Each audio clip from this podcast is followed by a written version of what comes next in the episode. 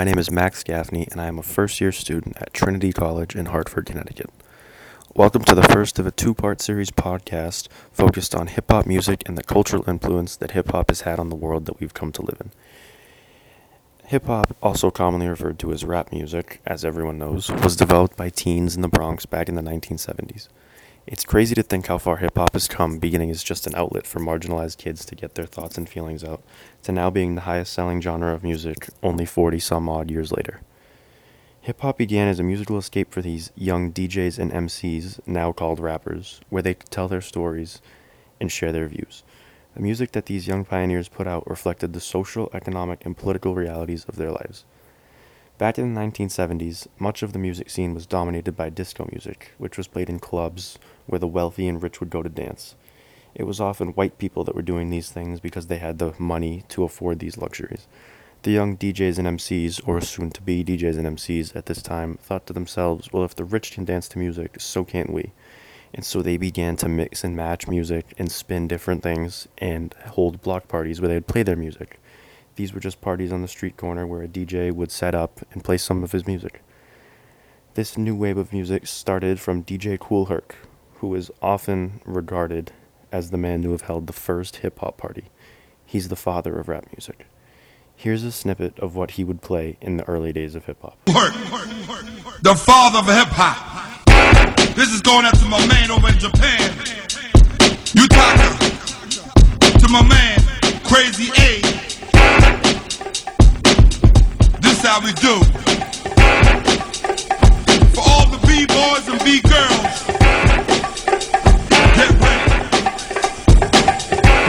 Right about now, we're gonna rock with the rockets and jam with the jammers. Work. So that was a snippet of what DJ Kool Herc would have played at his first or few first hip hop parties. These parties eventually were taken outside to the blocks, like I had just said. Um, and this is where my story takes place now. So, the episode of the Trinity International Hip Hop Festival that I watched focused on two individuals, Kid Freeze and T. La Rock. First off, I'd like to give you some background on the Trinity Hip Hop Festival. This year, 2021, was the first, was the 15th, excuse me, 15th annual uh, hip hop festival. It's run by students for people all around the world to tune into or local people to come and partake in. Um, it's a free music festival that brings people together through hip hop and artists from different countries. Um, it's held in person usually, but because of this year, it was online. Um, the festival was designed to promote international understanding and community development through hip hop. It was the first and one of the only um, free global hip hop festivals dedicated to educating and exposing people to hip hop from around the world. Um, just to give you an example of where these these artists come from, um, back in 2009, for example, it was headlined by a Somalian, had performances by bands from the Czech Republic, artists from the UK, artists from Ghana, and of course, artists from Brooklyn, New York. Um, it's not just about music, it's also about b-boy battles, graffiti art sessions, and there's a panel discussion where students and alike can get to know more about these artists. So that's where we are now. All right. So Kid Freeze is someone that hails from the South Bronx.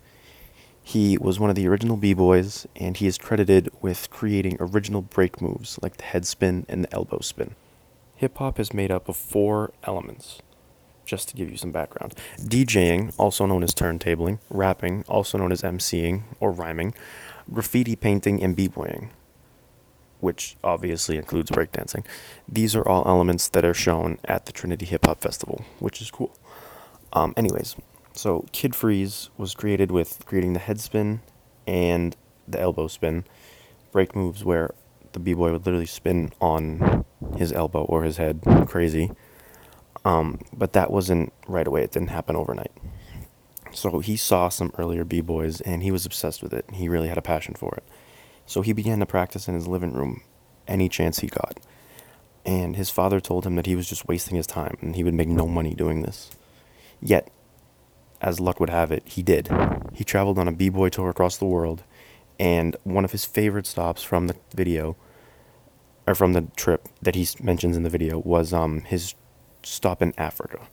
He says this was a super eye-opening moment for him. He talks about how there were kids that idolized him and they would say that they liked his clothes, they liked his jewelry, and he would just give it to them because he was no better than they were. He just talks about how he's a kid from the block who got lucky and he knows how lucky he is and he knows how these kids feel and he would love to help them. This is a really awesome perspective and it really shows a lot of humility from him, which is super awesome and super respectable because nowadays it seems that rappers in hip hop as it is now in its current state are just in it for the money and they don't really care about the people that got them there. Whereas these guys back then, they really had fun with it. And that's really awesome to see. Here's a clip of some original b boy music that someone like Kid Freeze would breakdance to.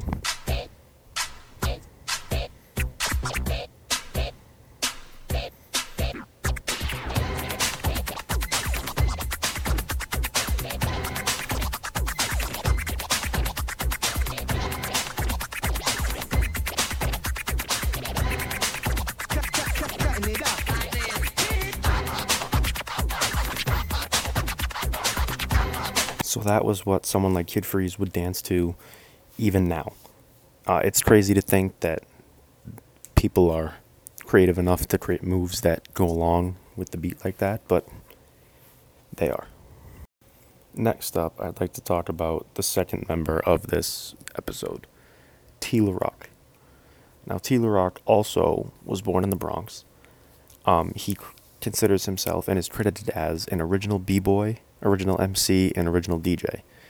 And he got into hip hop similarly to um, to Kid Freeze.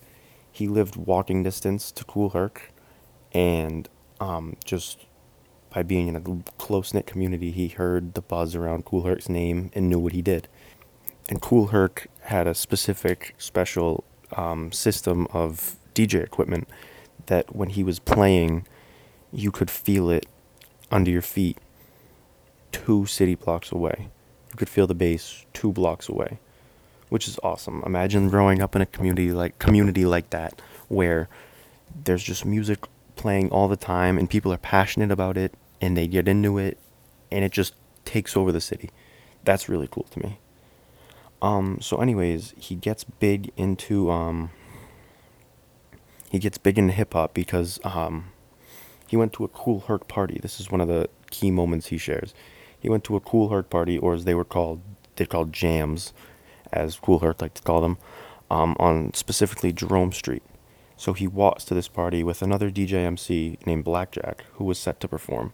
Now Blackjack is super nervous because Blackjack hasn't used Kool Herc's specific system before, and at these parties the DJ is roped off, and it's very clear who he is, and everyone's dancing to his music. So it's it's really bad if he messes up.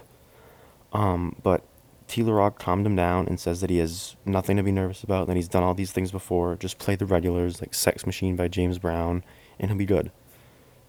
And he did, and it was a great party. Um, next, I'd like to talk about T. Rock's introduction to DJing and MCing himself. So he had had the experience and seen what it was like, but now he gets into it. So he attended Taft High School and he met some other rappers and p- other rap pioneers, uh, specifically Tony Tone and Amazing Bombay. So together with Amazing Bombay, he formed the group, um, the Undefeated Four, with DJ MC T. La Rock, DJ MC Amazing Bombay, DJ Cooley Breeze, and DJ Bozak. Now these these titles are important because it it shows what they did and tells you what they do. DJing is just turntables and MCing is rapping. So one of the funny stories that T. La Rock shares about uh, his time in high school is one time when he went to Breakout's house. So him and Breakout were walking home, and T. La Rock doesn't know yet that Breakout is Breakout and that he does what Breakout does. He doesn't know he's a DJ as well, an MC as well. So he's bragging about his skills and his skills in karate, which is funny. This was just a key thing that a little thing that he brought up. He's bragging about his skills in karate because he'd been taking lessons. And Breakout isn't saying much. He's just sort of going with it. And once they get to Breakout's house, um, he asks T. Rock to show him his karate moves. And he ends up just sweeping him completely on his back, cleanly, just putting him on the ground. And when he gets up, he sees that Breakout has a bunch of karate trophies. and he's way better than him, which is funny. Um, he also learns that day that Breakout was also a b-boy and DJ. Um, this was a pretty cool part of the episode for me because it shows that they're just kids, just regular high school guys that found something cool that they thought they could get into that they were passionate about, and they just picked it up. Any kid can get behind that, no matter who you are or how old you are, really. It was really cool to to listen to this firsthand account from someone that was actually successful in the industry. Um, I'd like to play for you now a snippet of uh, "It's Yours" uh, by T La Rock, um, his 1994 hit song, also his biggest song to date. No depending on moment or depth of bass. I don't really know, but somebody said some musical rhythm can mess with your head. I don't know if it's true. I leave it up to you. It's yours. Sound plus rhythm done up with finesse is equivalent to the adjective best. Now it's time to. So that's uh, T La Rock's biggest song and one of his best songs, and I actually think it's pretty good. I really like. I like it. I like it. I think he's really talented, and I think that the way he expresses himself, even in the interview, is really, really nice. And I think he's a really, really impressive guy.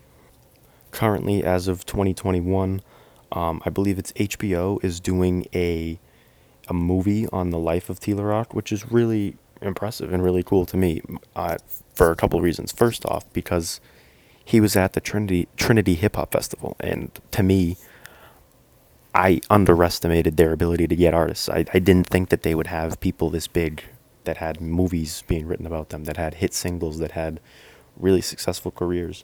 Because I don't know, I, I'll admit, I don't know about anyone else, but I had never heard of T La Rock before this festival.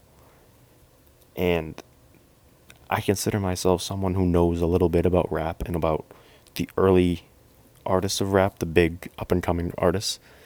And I had no idea who T La Rock was. And now to hear that he's got a single that was almost sampled by Wu Tang Clan and that he's got a movie coming out, it's crazy. I, I never knew this.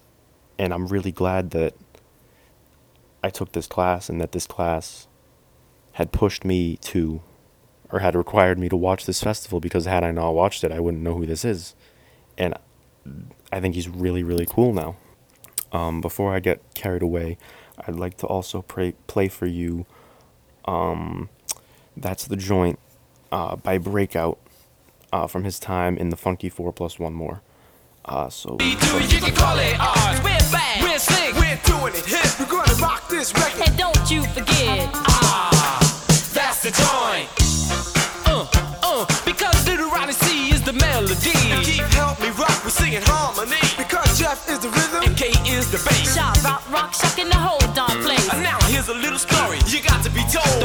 People in the place got a whole lot of soul. So when we're on the mic, y'all shocking the house. And when we all get together, we can turn it out. Now we're in the house, so as that you can was uh, plainly the joint by the Funky Funky Four Plus One More, um, specifically um, highlighting Breakout. And again, for the same reason that I liked T La Rock, um, I like Breakout is because I had never heard of the Funky Four, the Funky Four Plus One More, or Breakout before in my entire life. But that's the joint was one of their best songs, and it's very good. It peaked at 47th as one of the best hip hop songs of all time by Rolling Stone, which is crazy to me because, like I said, I've never heard of these guys before, and to know that they're doing such big things right not under my nose because I wasn't alive in 1980, but right in front of me. I mean, I consider myself, like I said, someone that knows a little bit about 1980s, 1990s, early 2000s rap and hip hop. But these guys are really talented, and you don't hear about them like you hear about Biggie and Tupac and Common and Eric B. and Rakim. I just, I really was blown away, blown away by this episode and the talent that was highlighted and featured. And I'm really, really glad, and I really appreciate the fact that I had a chance to tune in and listen to this live firsthand and almost be in the same room as these people, but actually not be in the same room as these people because I was in my room and they were wherever they are. But I really enjoyed this episode, and I really thought it was interesting to see how these people had progressed through rap, where they are now, and who they. So this was my first episode um, of a, like I said, a two-part series um, focusing on rap and specifically two of the most underrated people I've ever heard of or I've ever listened to who come from the Bronx. Um, I hope you'll tune in to my second edition, my second episode, uh, which highlights German rap, its origin, and where it is today. Uh, thanks for listening.